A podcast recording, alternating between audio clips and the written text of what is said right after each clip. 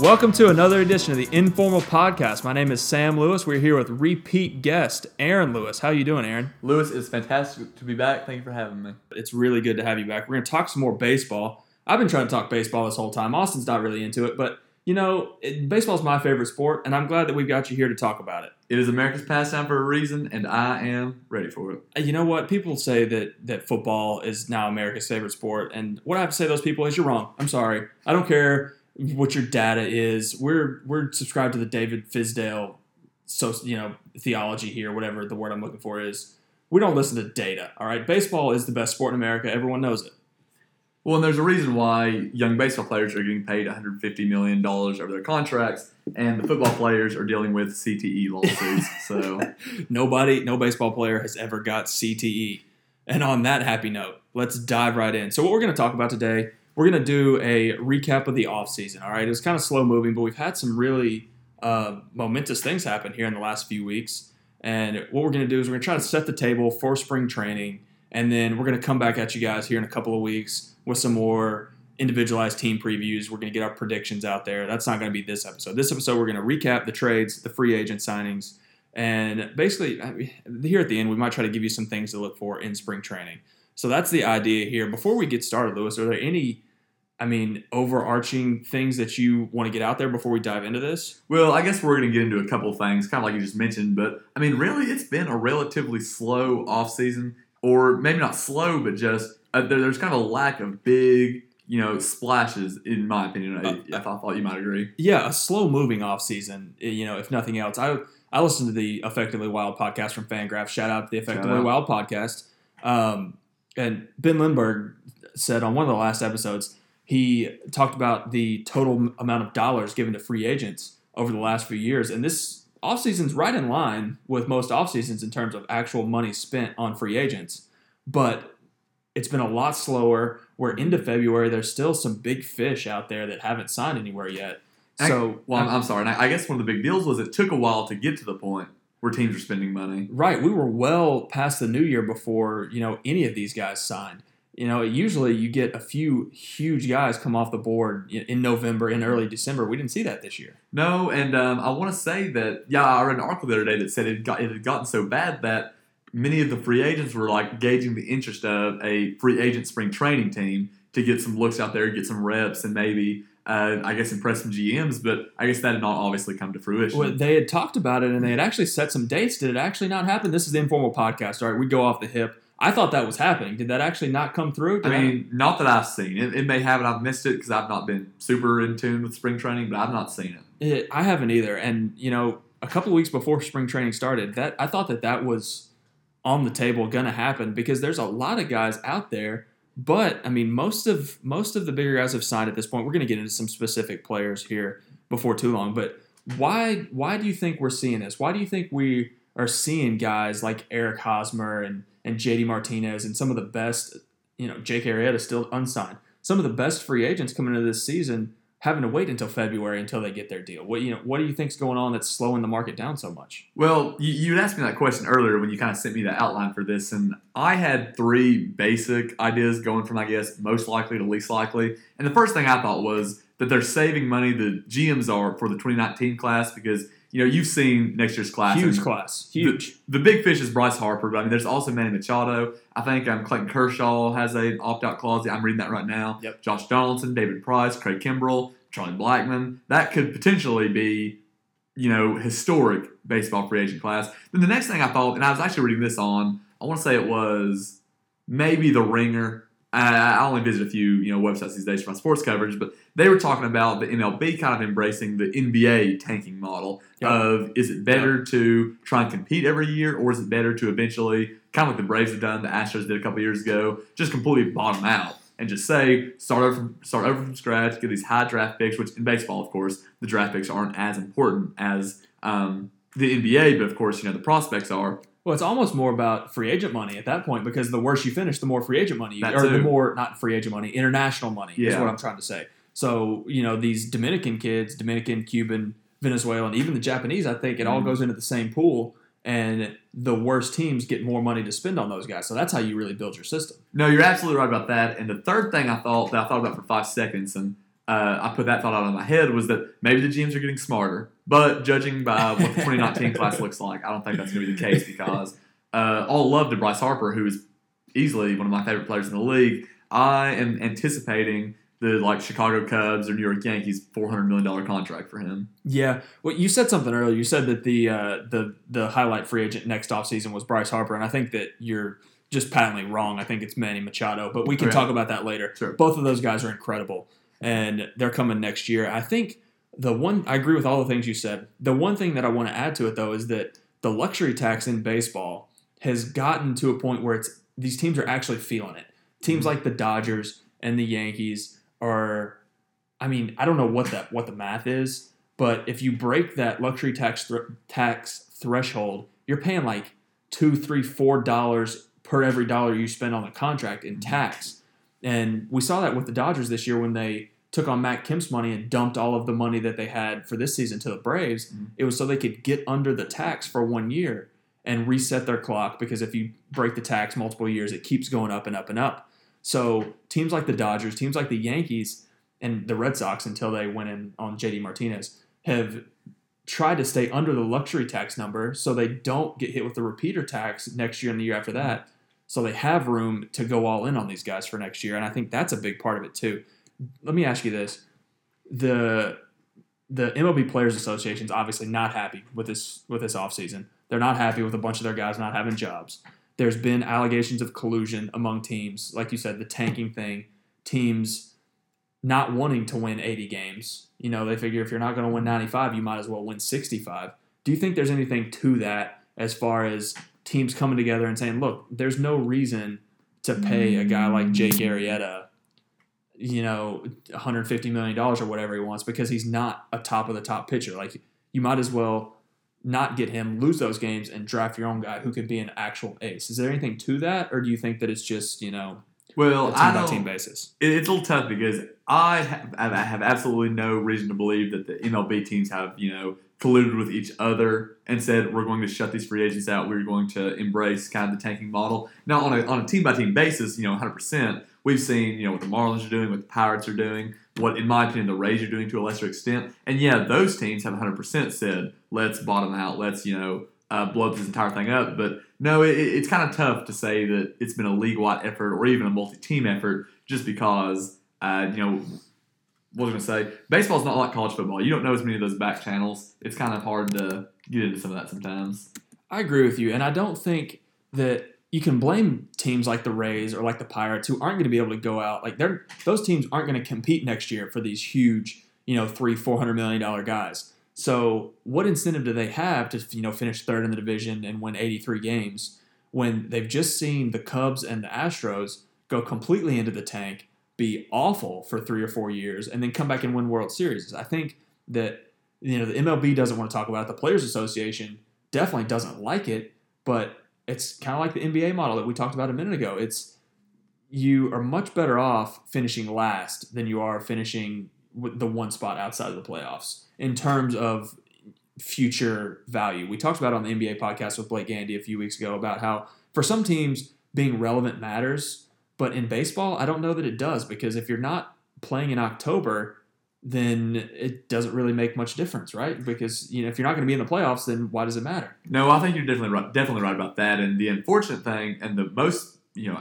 awful part of all this is that I think the current collective bargaining agreement ends in 2019. Is I believe what it is is that or 2020, and the season after that, so 2020 or 2021. From everything I've read, they have said that there's a not a non-zero chance of a work stoppage that year, which would be absolutely worst case scenario. It feels like it's coming It's based coming, on based on this offseason. It feels It- like we're gonna have a strike. it's been a good 25, almost 30 years. I hate to say it, but uh, it's it feels like it's going to come. It really does. I'm, I, like I said, this is the informal podcast. I'm looking up um, the Kansas City Royals roster right now because I had a great point I wanted to make. This is Mm-hmm. going to be a fantastic point. Uh, you know, three, four years ago, even even last year, we talked about how mediocre players in Major League Baseball get ridiculous contracts, Mhm. and the guy I always went to was a guy who signed with the Royals as a free agent. I'm looking for him right now. I- Ian Kennedy. Ian Kennedy Oh, was a free agent two years ago coming Yeah. out of San Diego. Had a decent year. You know, I don't have his stats in front of me, but he, he- an average major league starting pitcher, Mhm. and he got seventy million dollars Yep. guaranteed. Ian Kennedy was proof that if you throw 200 innings, you're going to get paid. That's all he did. He he made his thirty starts, and that was it. He wasn't good. He didn't kill you, and he got seventy million dollars. And seventy million dollars, just for a point of reference, in the NFL, Jimmy Garoppolo just signed the richest contract in NFL history, and he doesn't have seventy million dollars guaranteed in his contract. So you got the Sign your kids up for baseball. play baseball. Mommies and daddies, mommies and daddies, have your kids play baseball. But I mean, the teams are coming around to this, right? Right. They're like, why are we paying Ian Kennedy seventy million dollars? He's average at best. What is that? What good does that do us to have an average guy on a ridiculous twenty million dollar a year contract? So you can't blame the teams for it. The players are mad about it, but I mean, they've just gotten conditioned to this where if you're decent, you get a ridiculous amount of money. And I think that where this is coming from is that prospects, minor leaguers, and guys who are there in their first two or three years in the majors are so ridiculously undervalued.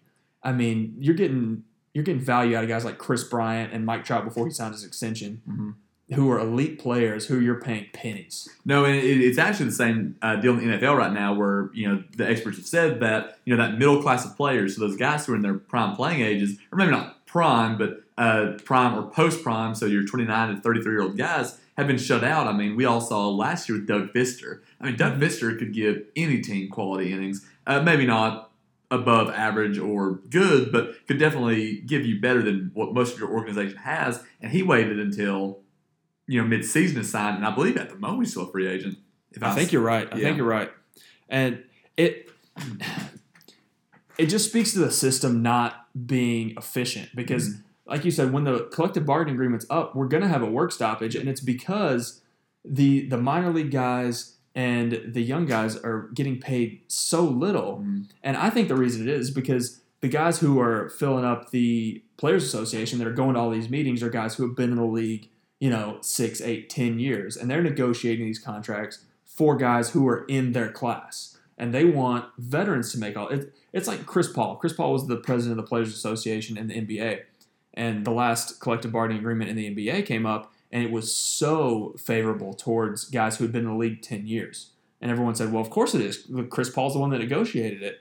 and it completely leaves rookies and you know young guys out to dry because those guys aren't in the meetings they're not getting their interests represented and i think until that changes we're going to see this kind of stuff and teams are just wising up to it And it's funny you say that because the MLB Players Union is represented by Tony Clark, Yep. who played until he was 45, it seems like. oh he's is he not still playing And so the old men and the young guys are the ones getting paid now. And it's funny that you mentioned Mike Trout because I actually just looked up his contract. So he made $20 million last year, which, of course, to us, you know, $20 million. it's a lot of money but it sounds like a lot of money, but for Mike Trout, that's half of what he's worth. Oh, if that. And that's why I'm so excited for next offseason because you've got specifically Bryce Harper and Manny Machado. But if Clayton Kershaw has a great Oh, year this year and opts out too, those are three of the five best players in the league. Easily. I yeah. mean, 10 at the absolute worst.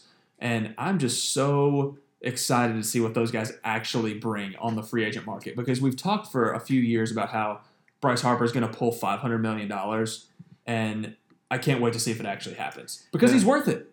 No, I'm excited about it. I mean, Bryce Harper. I mean, I cannot wait to talk to you and Coley and whoever about you know getting in a pool about how much money this guy's going to make. But um, I guess that's 2019 class. Do you want to talk about 2018 a little bit? Yeah, yeah, we should probably dive into this offseason since this is the offseason recap. So, the kind of the skeleton of this is we're going to go into some of the biggest trades and then we're going to go into some of the biggest free agent signings and then we'll wrap it up at the end. So, um, when you look at trades, I broke this down into three categories because I think about 95% of the trades this year were complete fire sales by the Marlins specifically, and then to a lesser extent, the Tampa Bay Rays and the Pittsburgh Pirates. So we're going to go through those three teams first, and then there's a couple at the end that we need to go over that didn't involve those teams. But most of it is those three teams having just, you know, like I said, absolute fire sales Mm-hmm. because I mean they're rebuilding, so that's what rebuilding teams do. So first we'll start with the Marlins. You know, the ownership new ownership group who has Derek Jeter as their face comes in. They take what was the best outfield in baseball. I think is pretty. I mean, you could debate that, but one of the best outfields in baseball. They I trade best, yeah. they trade all three guys. So, I mean, we'll get more into some team specific stuff in the next episode, but we'll just break these trades down individually. First, we got Marcell Ozuna to the Cardinals. I think Marcell Ozuna, along with Christian Yelich, who we'll talk about in just a second, are two of the most underrated players in the league. I mean, those are really good ball players. And a lot of people don't know about the yeah they were because they played Miami, but yeah Right. they were very good players. Right. Stanton gets all the credit down there because he's hitting all the home runs, and he's probably the best of those three guys. But I mean, Marcell Ozuna is a really good, good, good outfielder. He's a great hitter. What's he add to the Cardinals? What do you think about this trade? I don't know. I don't have it in front of me who the who the Marlins got for him. I think the consensus was they got pretty good, pretty good return. Yeah. But I mean, talk about Marcell Ozuna. What do you think he's going to do for the Cardinals coming up this next upcoming season? No, I mean, and obviously this is not an Atlanta Braves podcast, but I'm currently wearing an Atlanta Braves crew neck sweatshirt. I'm currently wearing my Atlanta Braves hat. But I think he's going to, you know, he reminds me a lot of Jason Heyward when Jason Heyward got added to the Cardinals in the way that, you know, they're not super similar players, but he's going to be an above average outfielder, and that even better than that, really. I mean, he's an all star outfielder at a pretty, for a year or two, decent rate. I mean, I don't have his contract in front of me, but Marcell Ozuna is not making uh, big time dollars. So when he eventually leaves the Cardinals, which I'm sure will be here next year or two, do you have it right there? I just got it pulled up. It looks like he is going to make nine million dollars this Oh, year in arbitration, and he's got one more arbitration eligible year, and he's going to be a free agent in 2020. So, I mean, you look at the rate; he's making 9 million this year. If he has a good year, you're probably looking at 12 or 13 next year, Yeah. which is a steal. No, that's a fantastic deal for the Cardinals. Absolutely. No, Ozuna's going to give them, and he's going to give them above average hitting. If he even is an average outfielder, which I think is better than an average outfielder, uh, he should give them everything they wanted. Do you think he's going to play center field? I think the Cardinals still have Dexter Fowler. Is that right? As far as I know, yeah. Yeah, I think so too. And so he's been their center fielder. I know Ozuna played some center field in Miami. He moved to left field last year when they swapped him and Yelich. Um, so defensively, I think he's a pretty good player. Yeah. He brings power, and he's just a good ball player. And at nine million dollars, I don't. I get that the Marlins are rebuilding, but when you have Ozuna and Yelich on these team-friendly contracts, who are all-star caliber players, Mhm. is it necessary to deal them like they did? I mean, I, I understand trading Stanton because that contract is going to get ridiculous Oh yeah. in the coming years. But I mean, the other two guys, and Dee Gordon too, who we'll talk about in a minute, why are you trading these guys who are on relatively team friendly contracts who are all star caliber contributors? Well, you know what?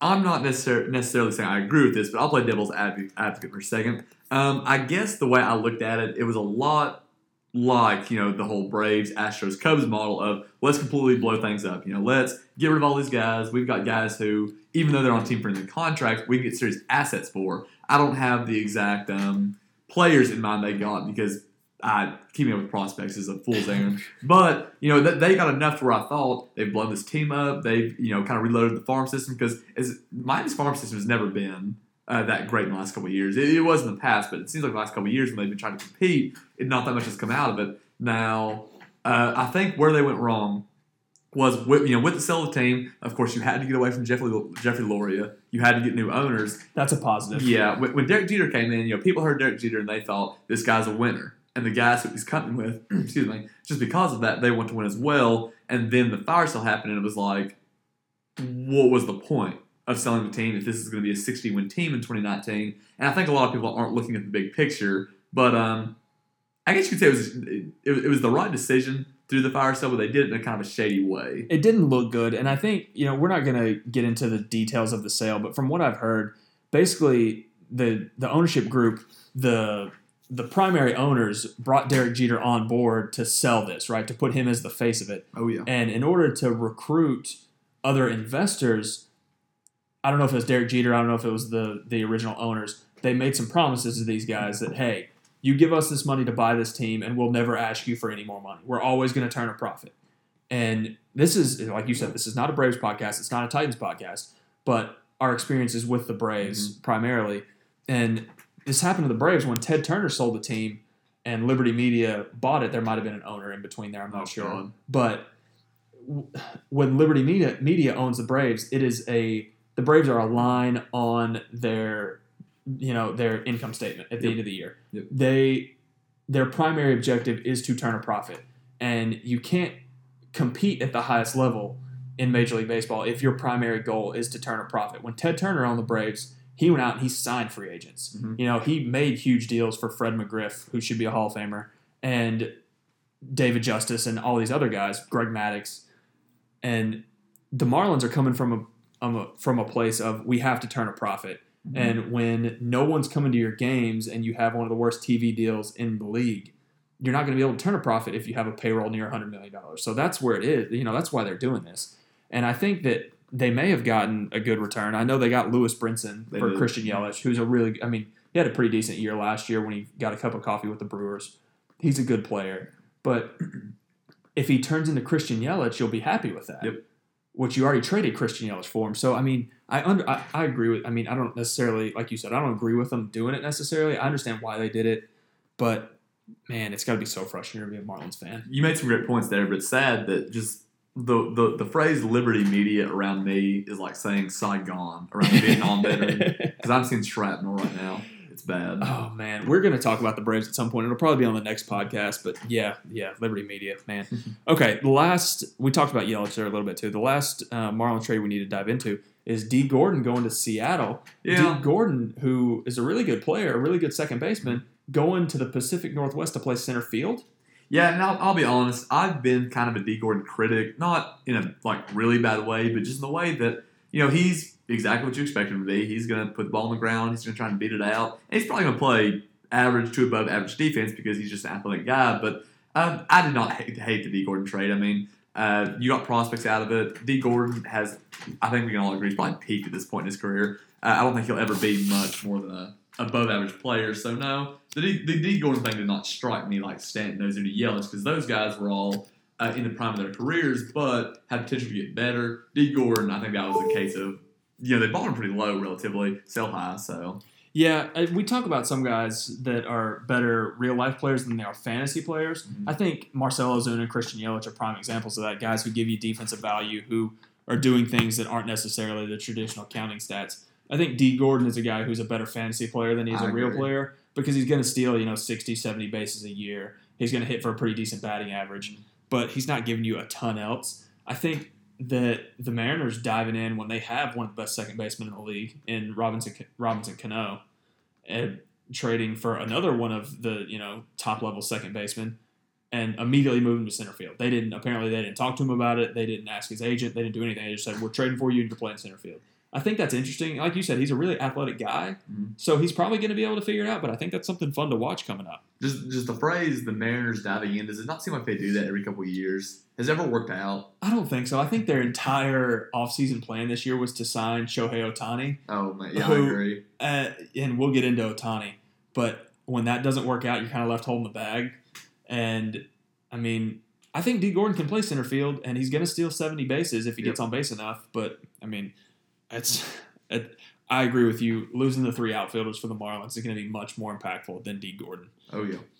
All right, moving right along. Next on the list here are the Rays. The Rays seem to be in a perpetual state of rebuild. I don't the when they had you know Evan Longoria first came up and David Price and those guys. They made the World Series. They competed with the Yankees and the Red Sox there for a few years, and they, you know the Joe Maddon years. They Mhm. had Andrew Friedman. They had they were doing it really smart because they didn't have any money. And now they've lost all those guys, and they're still a smart team, but they haven't really competed at the level they did in at the early part of this decade and the end of the last decade. So Evan Longoria was the one holdover. Right. He's the one that's held on through you know all the sell-offs. They finally they finally sold David Price. You know they traded a lot of their other their other big time players, but they held on to Longoria. That changed this offseason. They traded him to San Francisco. Yeah, and, and the Rays, it's funny to me what a PR department can do for a team because no one has bitched about the Rays in the same way they have the Marlins. Even though, in my opinion, it's similar situations. I mean, you've got these two Florida teams who, you know, the Marlins trade these guys, and it's like, oh my God, this is the biggest threat to Major League Baseball this tanking. And the Rays do it, and it's like, you know, people are saying, well, obviously they're buying them out, but it's okay because I think people tend to trust the Rays more in terms of this prospect development in the same ways like those guys you mentioned, like Longoria, Price, they came up through the system. I think Rays fans and you know the baseball fans in general are thinking, well, the Rays are going to buy them out for a year or two, and then they'll be right back into it. When in actuality, um, I don't know how close they are. You know, they, they've got no really stars to speak of. Now, I'm trying to think. Except Kevin Kiermaier. Kevin Kiermaier, who is one of my top ten favorite center fielders in baseball, easily. Well, it's just a matter of time before they trade him too, right? Oh yeah, yeah, they're, they're gonna get something for him. Because he's so. going to get really expensive in a hurry. No, so the Rays obviously for the next couple years are going to be no good. Um, And it's funny because like even like the Marlins, I don't see a path for them to get back to being good. because these teams, it, it's they're never going to spend on free agents, right? They don't have the in a in a non-salary cap sport, the haves and the have-nots. The haves have so much more more money than Tampa and Miami will ever have, so they can't get back competitive that way. So they have to do it this way. And you talked about how the the public perception of the Rays is so much better than the Marlins. And I think it's twofold. I think number one is because Jeffrey Loria and the Marlins seem to always be doing something underhanded. They Oh, seem yeah. to always be doing something shady. They make the World Series, they immediately sell all their good players.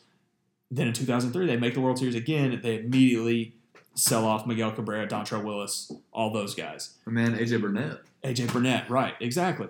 Uh, Josh Beckett. You know, you could make a legitimate All Star team out of guys the Marlins have traded in the last 15 years. The Rays don't really go about it that way. And the second thing that I think is the difference between the two is the Rays always, whereas the Marlins seem to be doing things that are underhanded and you know not caring about their fans at all. The Rays don't have any fans at all. I was about to say no one goes to Tropicana. no one. I've been there. It's a dump Yeah. and no one goes. But they always they have a reputation of being smart, of being next level thinking. You know, Friedman, Maddon, those guys. Mm-hmm. They're innovative. They're even though none of those guys are there Yeah, they're anymore. all gone. Yeah. They're all gone, but they still have that that perception in the industry and in among the media of well, yeah, they're selling off these guys, but they're they're a smart team. They know what they're doing. They'll come back around. And I'm with you. I don't know that they will. I mean, they've still got Archer and Kiermaier. And other than that, how many more Rays can you name? I don't really know because I mean we'll talk about the Pirates here in a minute. You know, they're trading Andrew McCutchen, but Evan Longoria is one of those guys who, even if he wasn't a star anymore, I just thought he's going to end his career in Tampa Bay. He's their Chipper Jones. Yeah, which is it's funny because there's a lot of kind of weird parallels between Longoria and Chipper Jones, but now Chipper Jones obviously is a step above that. But no, I, I definitely thought Longoria was going to stick around longer. That's for sure. Yeah, it, it seemed like he had made it so long that at this point his he's kind of de- de- declined over the last you know two or three years. Kind of Ryan Zimmerman, kind of the same yeah, idea. same same kind of thing. But you thought that he would transition into another portion of his career and he would just be a Ray for life. That he was the guy they had decided to keep, and to trade him at this point doesn't make a ton of sense to me. What doesn't make even more even more so doesn't make sense is that you trade Longoria and you trade you know Dickerson and Steven Souza and Odorizzi and these guys who are under contract for a few more years, but you hold on to Chris Archer. Yeah, oh, What- that's a weird one. Yeah, what I mean, there's been Chris Archer trade rumors for what you know three years now, four years now. Why are they holding on to him when they've traded all these other everything that's not tied down has gotten traded in the last year and a half? Yeah, the Chris Archer rumors, like you said, persisted for a long time, and the reason I followed him so closely was, was of course, because Atlanta was tapping Yeah, him the Braves were for a short while. And I mean, from everything I've read, you know, it seemed like Ozzie Albies was getting dangled out there. It seemed like every every guy the Braves possibly could have dangled, apart from Acu- Acuna, who we talk later. Yeah, we're not Um, trading Acuna to anybody. I'm No, sorry. yeah, it seems like the Rays could kind of had their guy for him, and it just never never panned out that way. That's what doesn't make sense to me because if you're gonna go full on into the rebuild, you don't wait until a guy's at the Evan Longoria stage of his career where he's a good player but he's not superstar anymore. Chris Archer is still one of the best, you know, I don't know, five, six, eight pitchers in the American Oh, League. I love Chris Archer. he's great and he's still striking everybody out. You know, he's got good peripherals. Trade him now when the Braves would have given Ronald Acuna for him right now. Oh yeah, I, Uh, they'd still do it, I think. You're probably right. So you know, if you can get a haul or not, did I say Ronald Acuna? They won't. They won't give him Ronald Acuna. I, I'm going to say Ozzie Albies. Oh yeah. But why wouldn't you? Why I don't understand why you wouldn't do that. And you know, we don't follow the Rays as closely as we follow Atlanta, obviously. But I mean, I guess they've got a plan, and this is that goes back to the bias about the Rays. I just assume they'll figure something out. Maybe Friedman had a second hand man. I don't know, but yeah, it's going to be weird to see. Do we move on to the Pirates? I guess. Yeah, yeah, that wraps up the Rays. The Pirates are the third team this year who were really going all in on this on the tanking thing to say finally we're getting rid of our veterans and we're gonna go the Cubs and the Astros route. And the two guys that they traded were Andrew McCutchen, another franchise face guy in the Longoria mold, who's not as good as he once was, but he's still a good player. Mhm. Traded him, and they traded Gerrit Cole, who still probably is hasn't even reached his prime yet. You know, he hasn't been as good as he's going to be one day. And they traded both of these guys, McCutchen to the Giants, Gerrit Cole to the Astros. Which let's talk about McCutchen first, and then we'll talk about the Astros. Yeah, I, I think it's good to probably split those up because it's obviously two entirely different stages of their career. But Cutchin's one of those guys who, you know, he was the face of the Pirates for a long time, and we thought he was going to be a premier player in the National League. Obviously, the last couple of years haven't quite turned out that way, But He cut his hair and he, lost has, his powers. He, he's Samson, but the Black Samson. yeah. Now, I thought that McCutchen this past year was a little bit better than people thought, just because, of course, he's not hitting 30 home runs, stealing 30 bases. I think a lot of people are down on him, thinking, you know, since he's not an MVP candidate anymore, he's not that good, when in actuality, he's still an above average, you know, National League outfielder. Uh, but I was okay with that trade just because uh, McCutchen is, in my opinion, probably not getting back to that MVP level. You got what you wanted out of him. Uh, you got a couple decent years after that, but it was probably time if if you were ever going to trade him to do it now and cash out. Yeah, I, I think you're right. I think this McCutchen and Longoria are similar cases to me because they were Yeah. guys who were all star MVP caliber talents on small market teams. They were the face of their franchise, and they had the opportunity to trade them at their absolute peak.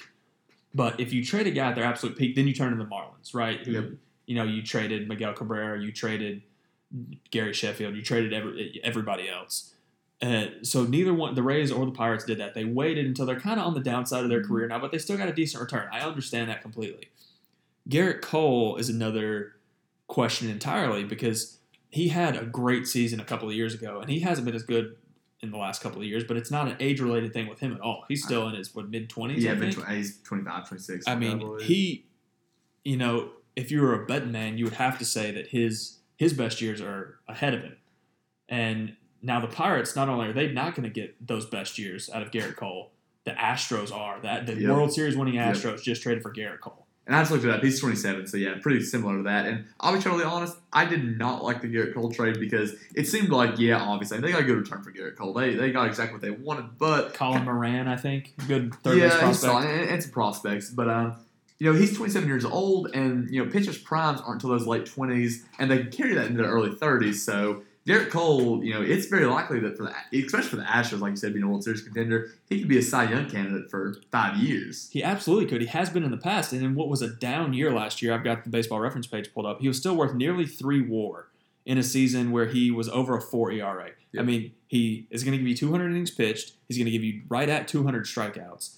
And with the Astros, this trade didn't make sense to me because it almost seemed like they were settling low.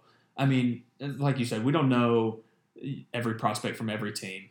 But Colin Moran's a pretty good prospect. I think he. I think I looked it up earlier. I think he's 25 though. Mhm. You know, he's almost the Gerrit Cole's just a couple years older than him. I feel like the Pirates are selling low on Gerrit Cole. Is what I don't like about it. I personally agree, and I, I will say this now, I guess in a weird sort of way to defend the Pirates. Gerrit Cole has never been a sabermetrician's dream. No. He, he it's not like he's a extremely low walk, high strikeout guy, but I mean over you know, if a guy will go four or five years and you know keep defying those projections and those expectations, I tend to give them the benefit of the, of the doubt, even when the advanced stats are against them. And Gerrit Cole's a case of that. Just because he isn't, you know, a statistician's dream, kind of like I said, uh, I still think he's a very valuable pitcher. He's kind of in the old school workhorse kind of mold, He right? is. He's a Oh, yeah. big guy. He gives you 200 innings pitched in an era where nobody's giving you 200 innings I would pitched. call him a poor man's CC Sabathia, That's fair. and, the- That's and I mean that in the best way. yeah, right. Not peak CC, but Yeah, Right, I know what you're saying. And he I mean, the Pirates they got they got Colin him. They got Joe Musgrove, who's been a decent Yeah. major league pitcher, right? And they got a couple guys I've never heard of. So tho- I mean, those Yeah. when you get in low minor league prospects, they might pop.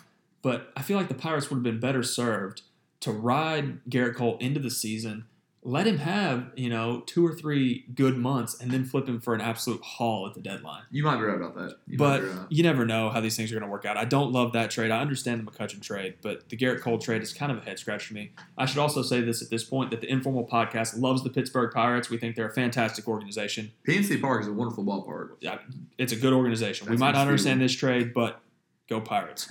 All right, so a couple of other trades before we dive into the free agents. Um, one that one that was interesting to me because I'm a Braves fan was the Matt Kemp trade. We got rid of Matt Kemp finally. Thank God. I know. I mean, there's some Braves fans who say, "Oh, he's he hits home runs. He's great." But that was a good trade. That was an interesting trade to me on another level though, because it was almost like an NBA trade where Matt Kemp has two expensive years left, and the Braves traded him to the Dodgers, who gave them all of the. I think Matt Kemp was owed 45 million over the next two years.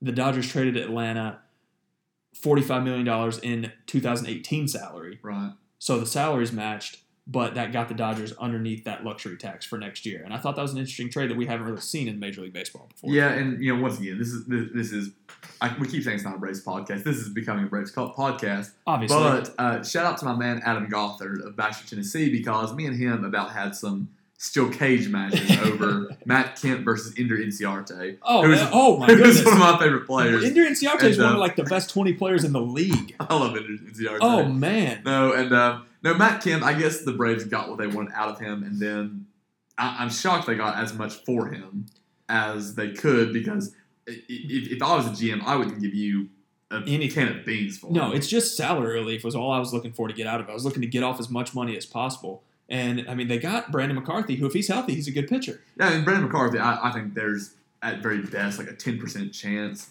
he's healthy and a good pitcher. That's but true. know, I'll take a ten percent chance that he's healthy over a zero percent chance that Matt Kemp's any good. Right. And I 100% agree with everything you said. Matt Kemp is a bad baseball player. he's good at one thing. He's good at hitting balls a long way. Big long ball. right, exactly. He's a home run hitter. He does nothing else for you on offense. He is literally worse than me at playing left field. I would be better left fielder than Matt Kemp right now. Shout out Freed-Hardeman baseball. Freed-Hardeman baseball, class of 2012. I played one year on the JV. We weren't very good, but I would be better than Matt Kemp in left field right now.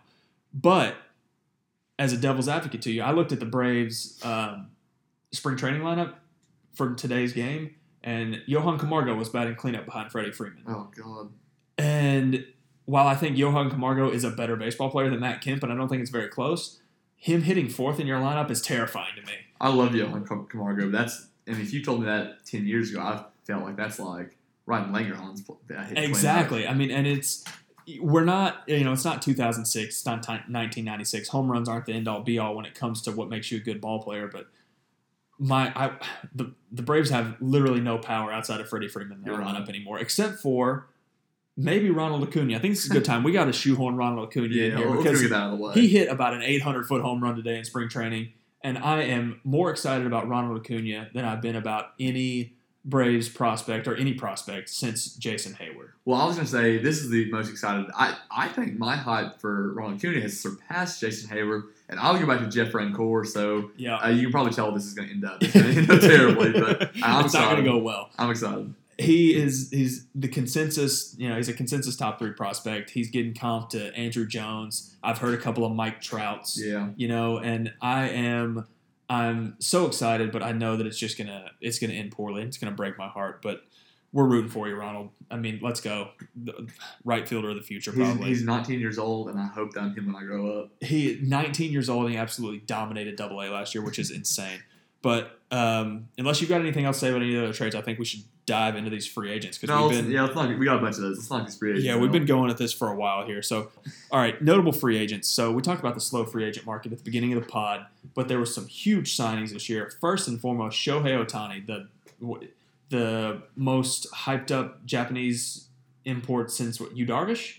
You, uh, yeah, I'd say Yu Darvish. Am I awesome. am I missing one? So not only is he a Yu Darvish level pitcher, he's also he was billed to me as not only the best pitcher in the Japanese league, but one of the best hitters. He, as well. he's, not, he's an all star level hit, hitter wise. Um, I, I cannot remember the last time we had a pitcher who, I mean, we, we had our Carlos Zambranos, we had guys, um, Greg Maddux's a pretty decent hitter, Sure. but no guy who you thought could give you.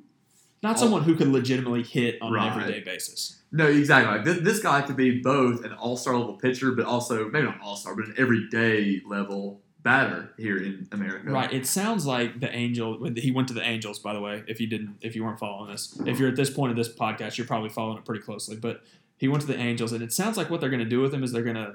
I think they might run a six man rotation. Mhm. So pitch him every six days, and then let him DH three or four days a week, which I think is perfect for this guy Oh, yeah. because I mean, if he's an all star caliber pitcher like you think he is, and he can just give you some decent production at the plate, he's one of the most valuable players in the league. Oh, 100 percent. I mean, if he like, I, if I had to make a very conservative proje- projection, I think he's probably going to be worth about three wins this year. You know, in terms of wins above, above replacement as a pitcher, and that's conservative. I can't Yeah. imagine him not being an above average major league pitcher. And then if he gives you just even one win as a batter, I mean, you're talking about four wins above replacement right there. And I don't see how it gets any worse than that unless you know He gets hurt. God forbid he gets hurt. Yeah, Right. exactly. No, him and Mike Trout together and on the same team is you know, baseball nirvana for nerds like us. with Andrelton. Simmons too. Oh yeah, I I mean, mean, Andrelton Simmons. That team's got Justin Upton and Ian Kinsler. We're gonna uh, we're trampling on the next podcast where we you know preview the season, but the Angels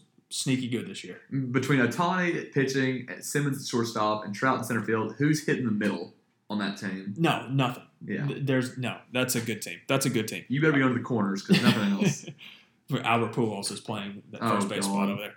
All right, moving on. Yu Darvish, um, the the probably the best free agent pitcher to sign to this point, I guess, with Jake Arrieta still out there, Uh-huh. goes to the Cubs.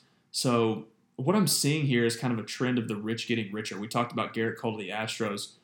You know, we'll talk about JD Martinez here in a minute to the Red Sox. We've got four or five really great teams, and they seem to keep getting better. The Cubs, we got Jon Lester, Jose Quintana, and now they're adding Yu Darvish. That's a scary team in Chicago. Yeah, it's so weird because when Yu Darvish signed, like my first thought was like, wow, the Cubs are once again going all in, like they want another World Series. But the Cubs fans I talked to weren't necessarily mad about that signing, but you know said, eh, he had kind of an eh year last year. But I think when you look, you know, beyond ERA, beyond uh, your traditional statistics, Yu Darvish had at very worst a solid year. I mean, he wasn't his peak level, of course. He uh, kind of came down to earth a little bit, but assuming he keeps at least that up, he's going to make the Cubs a lot better, in my opinion. He's kind of the inverse to Gerrit Cole, like you talked about a minute ago. He is an advanced statistician's dream. He was Oh, almost, he was worth you know a full win more than Gerrit Cole was, Mhm. And he didn't get to 200 innings pitched, but he had well over 200 strikeouts. Right. He's at his worst, he's going to strike out a ton of guys. Mhm. and he's going to miss bats. And I think a lot of the you know the negativity towards him in the last you know, not negativity but lack of enthusiasm I think Mhm. is because he had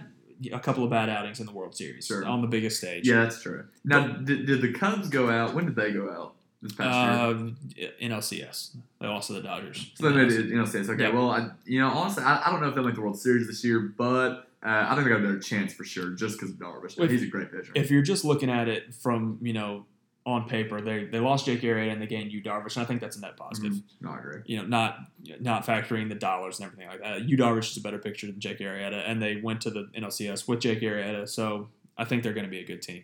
The next the next big free agent on my list here is JD Martinez, and he was one of the ones that was out there for a long time. Minute, yeah. From the beginning of the offseason, everybody kind of knew that he was either going to come back to Arizona or he was going to Boston. And it took forever, but he ended up in Boston. And I think that's interesting because Boston has, if you know, if not the Marlins last year, Boston might have had the best outfield in the league when you got Benintendi, um, Jackie Bradley Jr., and Middle Tennessee's own Mookie Betts. Who Uh, should have been a Tennessee Volunteer? should have been, would have been a Tennessee Yep. volunteer.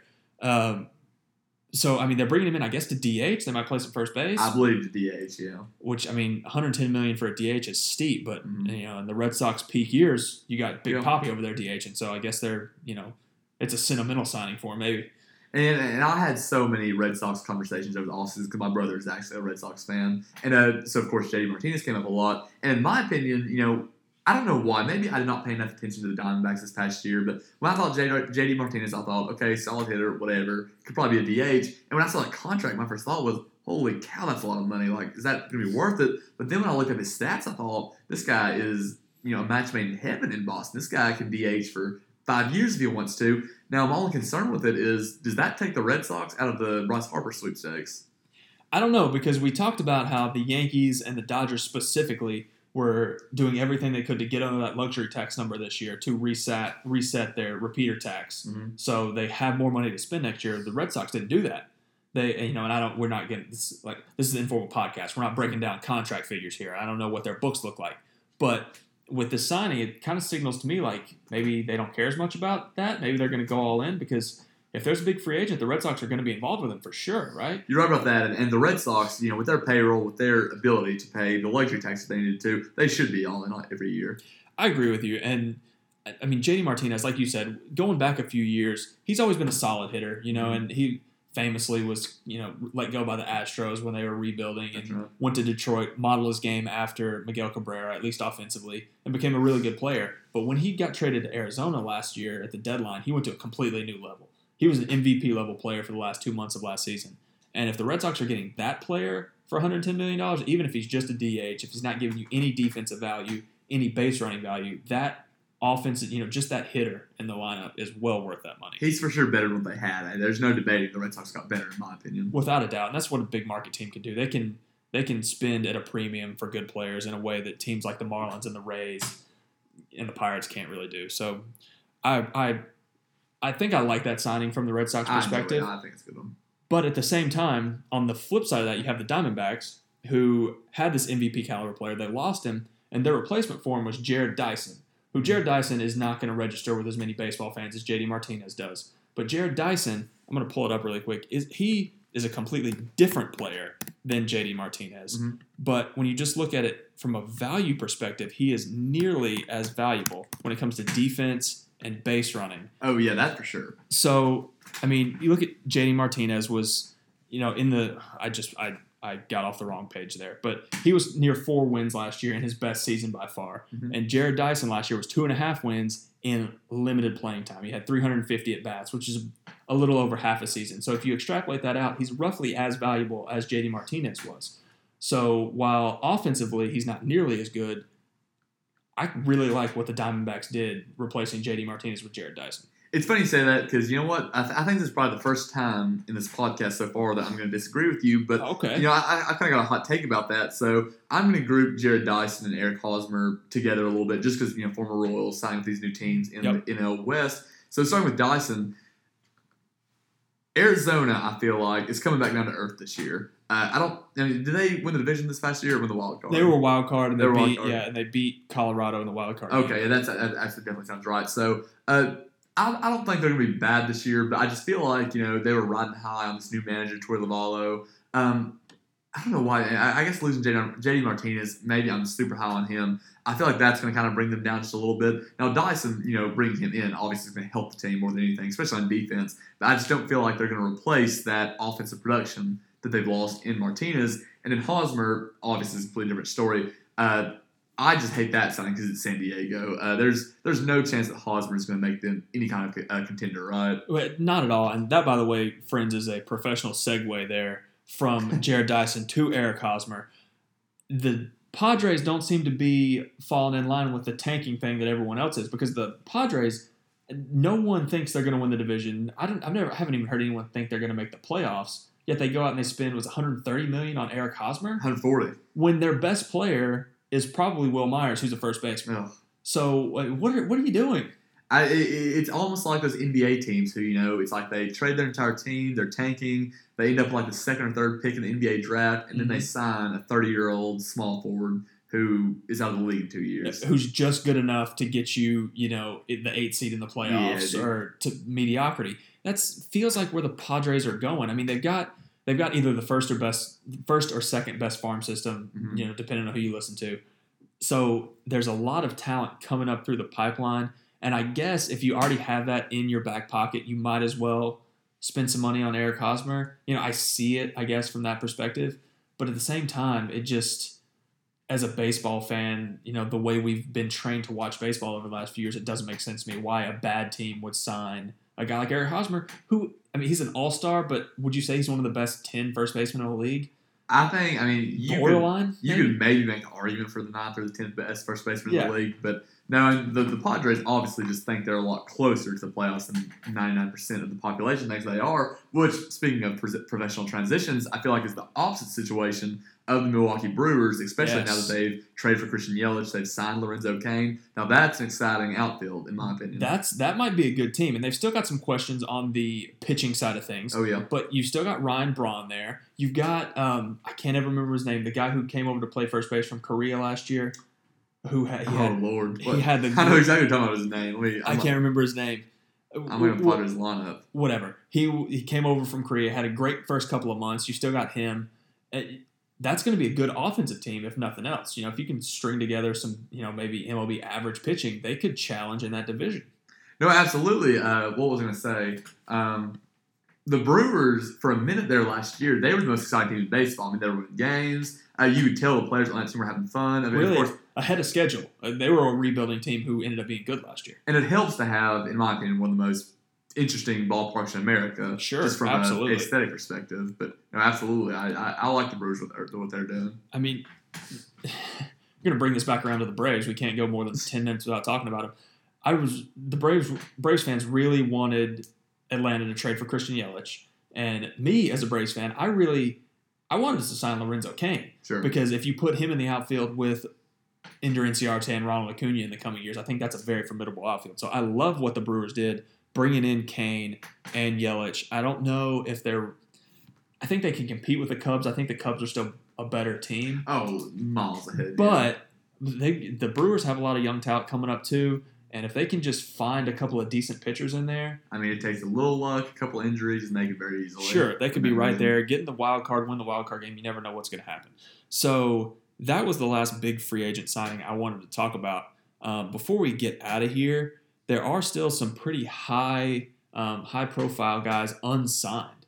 So let's touch on those real quick, and then we'll wrap this thing up. So first and foremost, we've we've kind of alluded to him a couple of times so far tonight.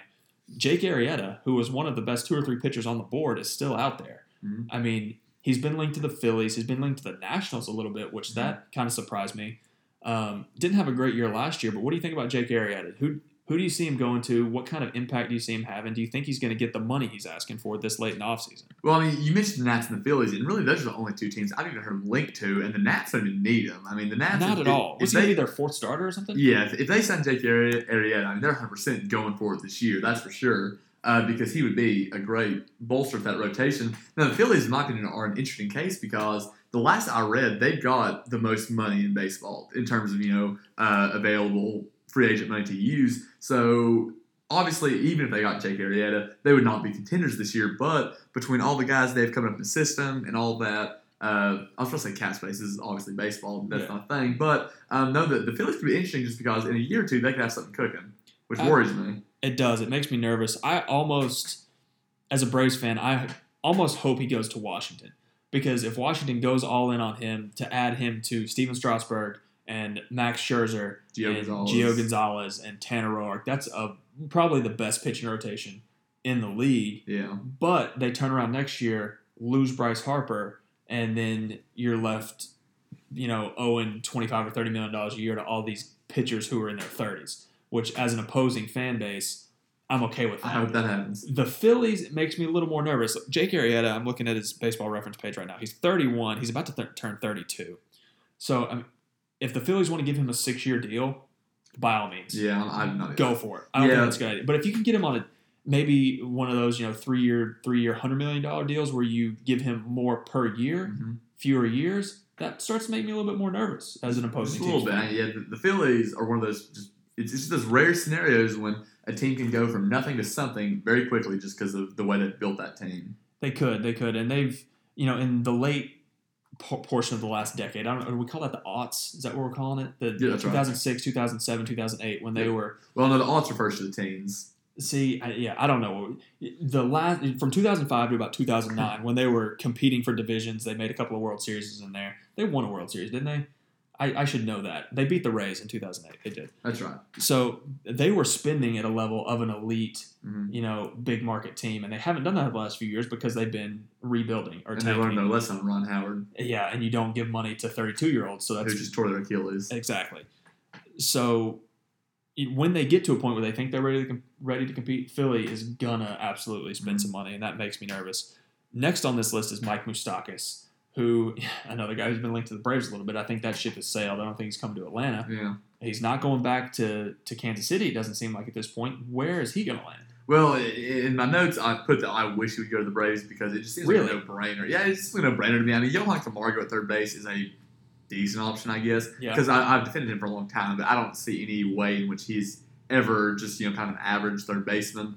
Uh, no, I would personally enjoy Mike, Mike Moustakas. Now for the price he would command, yeah, probably not. Uh, and it's, it's, it's weird. Like the only teams I've heard him linked to, other than the Royals, because I don't know if he's going back there, would be the Mets. And the Mets, Yeah. it's just like They just signed Todd Frazier. well, the Mets are like the Mariners. It's like they throw money around every couple of years, and for what? And what, what there's, there's like it's, it's like they always their plan is to spend money, but the plan never goes beyond that. Right, and the the Mets are another interesting team because three or four years ago they had all of those young pitchers who were all throwing hundred plus miles Yep. an hour. Seemed like, and now they're all hurt. Yep. But you know, if they get Syndergaard back, if they get uh, you know if deGrom stays healthy, Steven Matz, they're going to be a good team as long as those pitchers are good. So I understand wanting to spend money to supplement that, but Mike Moustakas is a guy who I'm kind of like you. I, as a Braves fan, I would be okay with it if he comes on a one year deal Yeah. or a two year deal at max. I don't want to give this guy four years because he's shown not only the ability to get hurt, but the ability to have down years. And I don't want to be pot committed to a guy, you know, in year three or four of that contract. I don't want to deal with Nick Markakis at third base, is what you're saying. Exactly. This is what we're talking about. He's a different player, but the same kind of thing. Yeah. I don't want to owe him, you know, twenty million dollars in 2021. No, I agree. Want no part of it. I agree. Um, as far as other notable unsigned players, the other only other guys I have here are Jonathan Lucroy, Alex Cobb, Lance Lynn. There's a few more who didn't make the list, but is there any of those guys or any other guys you might have that jump out to you that you want to talk about before we get out I of mean, here? Lance Lynn and Alex Cobb are the, literally the exact same boat. They're both 30 year old pitchers who, you know, if you add them, you know exactly what you're getting. You're going to get some solid innings, nothing special. Lucroy had such an eh, year last year. I don't even think he fell off so hard. He did. And I, I read an article the other day that was like pleading with the Nationals, please sign Jonathan Lucroy. He's going to put you over the top. And I just thought, It, it seems like a find the top. It seems like Matt Wieters 2.0. Jonathan Lucroy is a guy who the advanced stat guys loved when he was in Milwaukee. I He is a, incredible with the framing statistics. He was one of he was probably the best catcher in the league there for a couple of years when it comes to defense and offense put together into a complete player. But last year and even the year before that, he just wasn't good. I mean, forgot, how to hit. he- Yeah. he forgot how to hit. The framing stats even went completely into the tank. Tyler Flowers is the new guy. Uh, Tyler Flowers was you know, top five in Fangraphs WAR right. for a while last year. He It's was. not a Braves podcast, but uh, yeah, when it comes to Lucroy, I just don't know that he's going to get a starting job anywhere at this point. Uh, he, he might find a starting job. I don't know, but I can't imagine him being a big time impact player. And it's, it's funny you mention that because I mean I'm going down this list of free agents right now, and he's one of the better ones left. So I don't think There's not a lot out there at this point. I mean, for all the talk about it being a slow off season and there being these huge free agents left into spring training, there are a couple, but I mean, really, most of the guys that are left are guys who aren't going to get big big time payday. So that'll wrap it up for tonight. This this pod got a little long. Thank you for making it with us to this point. Thank you for staying with us, for downloading, for listening. Please go on iTunes, like us, review us, give us five stars. Um, any review means a lot to us. Give us if you know if you have our phone number, text us, email us at informalpublication.g or at gmail.com. Give us feedback. Let us know what you like, what you don't like. Um, I've got kids to feed, so please help me out. Yes, Aaron Lewis could use any any sponsorship money that we can get. We're currently at zero dollars on sponsorship money. So if you know anyone at SeatGeek, give them our give them our name. We will shill for any product that you're selling. But thank you so much, Aaron Lewis, for coming on. I love talking baseball with you. I can't wait to do the season preview here in a couple of weeks. Yeah, no, the all-season recap was great, but it embarrassed me by how little I knew about where people were going. So let's get to the season previews. Look, we knew about the important players, all right? Just because you didn't know Yangervis Solarte, no one's knocking you for that, all right? This was just a pre this was basically setting the table for the big previews that we're going to do in a couple of weeks. So, stay tuned with us for that. Um, shout out to Austin Coley in absentia. Thank you once again to Aaron Lewis for coming on. Thank you for. This was great. Um, on that note, thank you so much to our listeners, and we're out of here. Peace. Peace.